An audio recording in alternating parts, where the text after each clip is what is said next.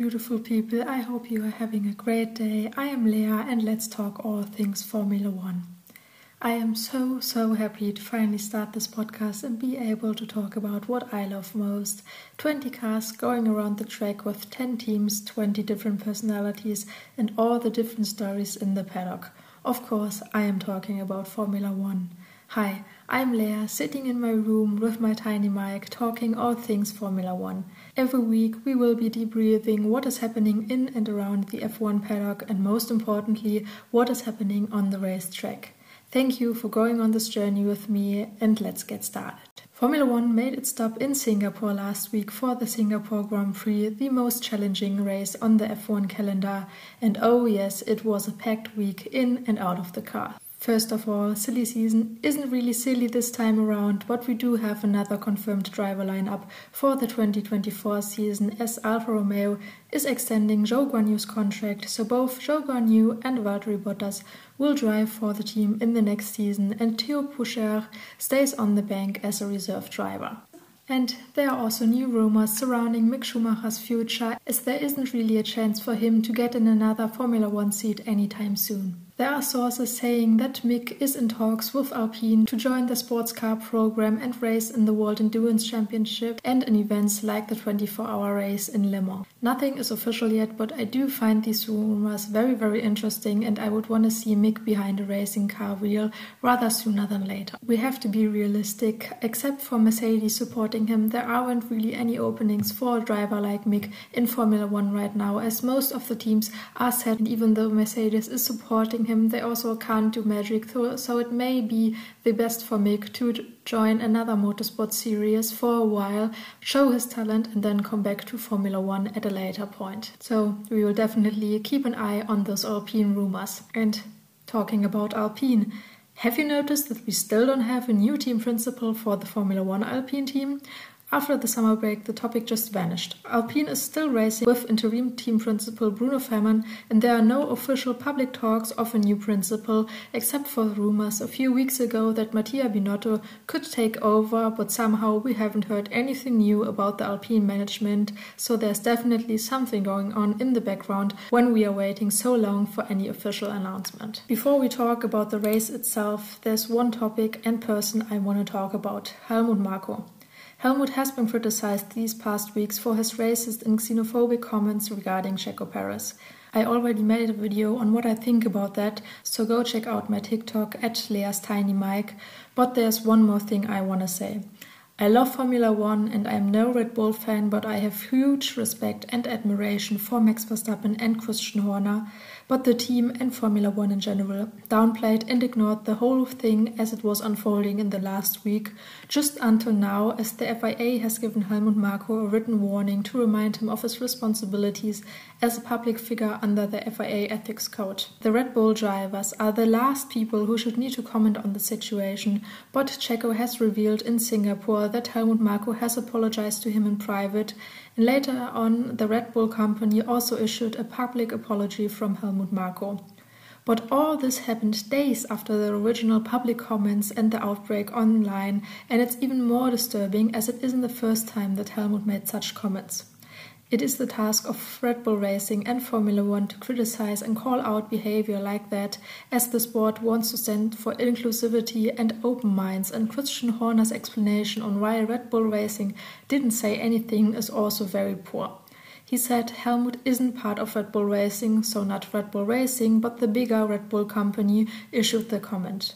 Well, first of all, said apology only came days after the incident, and second of all, Helmut may not be an official Red Bull Racing employee, but he is a public figure in the paddock speaking for Red Bull Racing almost as loudly as Christian Horner is doing as the team principal. So I believe Red Bull Racing should have been more louder and clearer in their position against such racism and not wait for it until they are actively questioned in the paddock. Well, enough of my rant and paddock talk. Let's talk racing and what a race it was at the Singapore Grand Prix.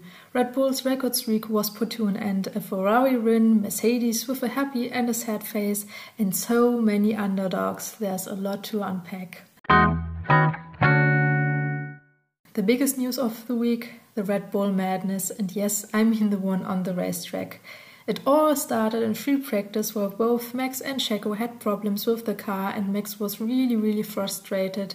Against all expectations, the problems continued into qualifying as the big Red Bull family qualified from P15 to P10 with the AlphaTauris of Lawson and Tsunoda in P10 and P15 Former Red Bull drivers Gasly in 12th and Alex Albon in 14th place, and the big shock Max was in P11, being knocked out by Liam Lawson in the AlphaTauri, and Perez qualified in P13. Red Bull found themselves in the middle of the pack this weekend as both drivers complained about balance and bottoming out, so the changes on the car didn't work out for them how they liked. With all that being said, Red Bull was still fast, but not fast enough in Singapore, with Max in fifth and Checo in eighth position on the race on Sunday. But we will definitely see their revenge in Japan next week, I am sure of it. But one thing I want to say about Max. Yes, he is very angry on the radio when things don't go his way, but in the paddock he is so sweet and reasonable. He was very calm and objective in the media pen and very sweet with the drivers like Lando and Liam Lawson, who scored his first points this weekend and outqualified Max. So I don't really understand any of the hate on Max other than people being jealous of him dominating the sport as everyone can have the time. We had a Mercedes domination, now we have a Red Bull domination. Stop hating on the drivers for being good at their job. Talking about Liam Lawson, I mean, what a weekend he had. He is so impressive. I'm so sad for Daniel for missing the races, but his seat being given to Lawson just showed how talented the young driver is. In Monza, he was P11, not far from the points, and today he scored two points in P9 after qualifying in P10 and then losing a few places at the start. He is so well spoken and really, really an impressive rookie, and his interviews really show that he is hungry for more, so he definitely deserves a permanent seat. And I would say the Red Bull house with Red Bull and AlphaTauri will see some changes next year, but I'm not sure who needs to go. But as of right now, performance wise, I would say Checo Perez definitely has problems in his seat.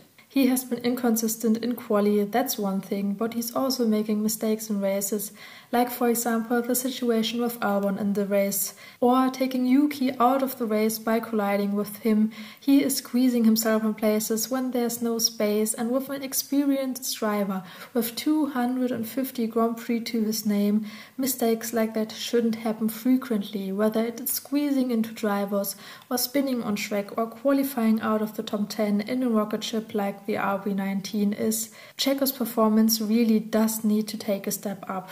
So I think we may see a driver change in the Red Bull house next year because, except for Max, I think no one is safe as the history has shown. And I think if Checo Perez were driving for AlphaTauri, he would have received the same treatment as Nyck de Vries this season. But as he has played a huge role in Max Verstappen's World Championships, he is safe for this season. But I wouldn't cross out him leaving after the season if this inconsistent streak continues. Enough of the usual best of the best team this season. Let's focus on the best of the rest, which has definitely outshone Red Bull as soon as they got an opportunity in Singapore.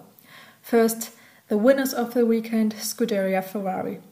There is so much to talk about. First of all, congrats to Carlos, his second Grand Prix win ever. He has been the dominant driver all weekend, topping the free practices, getting pole position, and winning the race.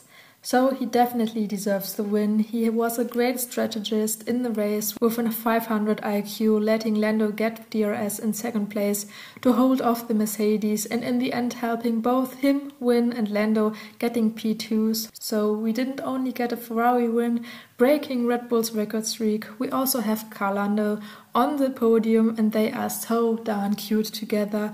I just love their friendship. With all the happiness in Ferrari, there's also Charles Leclerc and he definitely was the team player this week and he lost out on it. He struggled a bit more with the car in Singapore and qualified in P3 behind George Russell and his teammate on pole. In the end, in the race, he was P4, just like in Monza, but there was definitely more in him.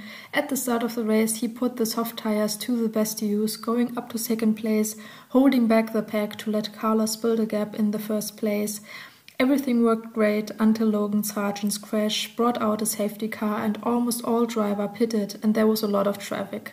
Ferrari double stacked, and while Mercedes did a perfect double stack, Ferrari again had problems with Carlos out front, everything went smoothly, he stayed first, but Leclerc had a 5.7 second pit stop and a lot of traffic, making him fall back to 6th place. And then for the rest of the race, he just tried to do the best he could as Ferrari focused on Sainz and Leclerc had to work with his tires for another 40 laps as Ferrari didn't let him pit again later under a virtual safety car.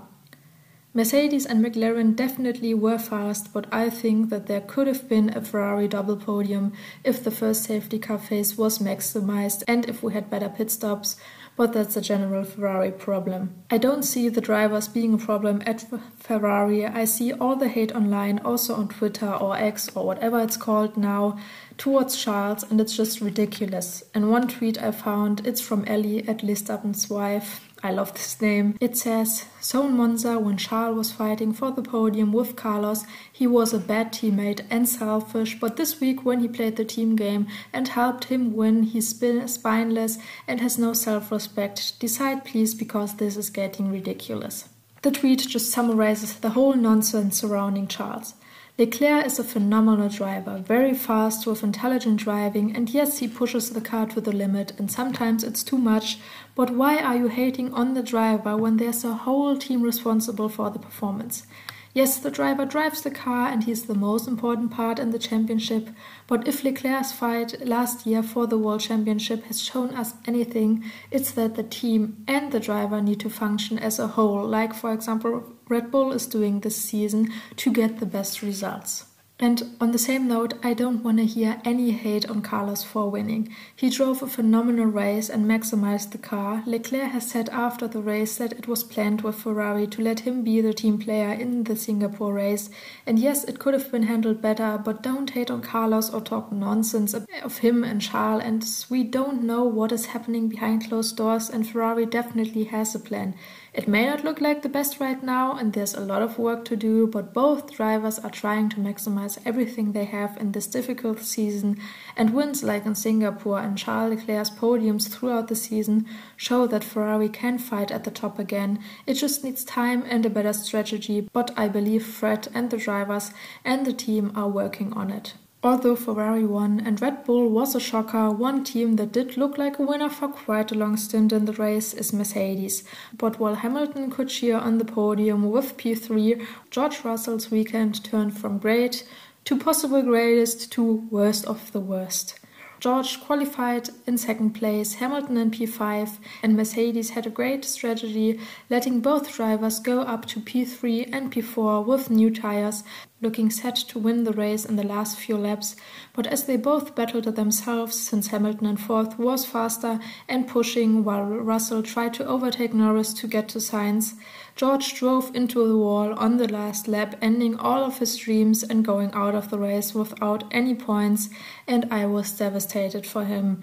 He looked like he wanted to cry in the post race interviews, and it really, really was just a small mistake, a few centimeters, that cost him and the team largely. So, a very small margin at Mercedes today between sadness and anger on George Russell's side and happiness on Hamilton's side. But it really looked like Mercedes would win in the end for the last two laps if Mercedes hadn't started to fight themselves. And finally, a great but overlooked team this weekend, McLaren. Lando Norris drove so great that he was in P2 and on the podium in the end with his friend Carlos Sainz, but no one is talking about him with all the Ferrari and Mercedes mess happening around him. His car was the only one out of the two McLarens with the new upgrades, and they are definitely working as he was flying on that podium. And even more impressive, his rookie teammate Oscar Piastri. He qualified in P17 as he couldn't improve in Saturday's Q1 after Lance Stroll crashed, but even without the upgrades, he put that McLaren to a use and made up 10 places, driving into the points and on P7. I definitely am a Oscar fan, and he is the rookie of the year. He is so impressive, challenging Lando in his fifth year with McLaren and driving stable into the points, and I think he will be on the podium before the season ends. I cannot say the same for rookie Logan Sargent, whose contract extension in the Williams is definitely up in the air and it is getting thinner and thinner as he again DNF'd in Singapore after he drove into the barriers. There are so many mistakes happening in his driving. He hasn't once driven into the points and only qualified in the top 10 once.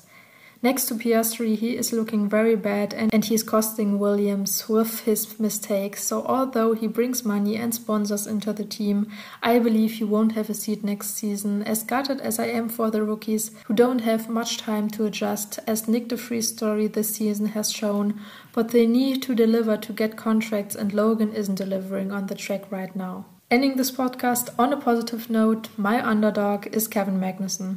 Not only is he a very nice and unproblematic driver, he drove a really good race in Singapore, considering he is driving a Haas whose weaknesses such as tire degradation once again were tested in the most challenging race on the calendar.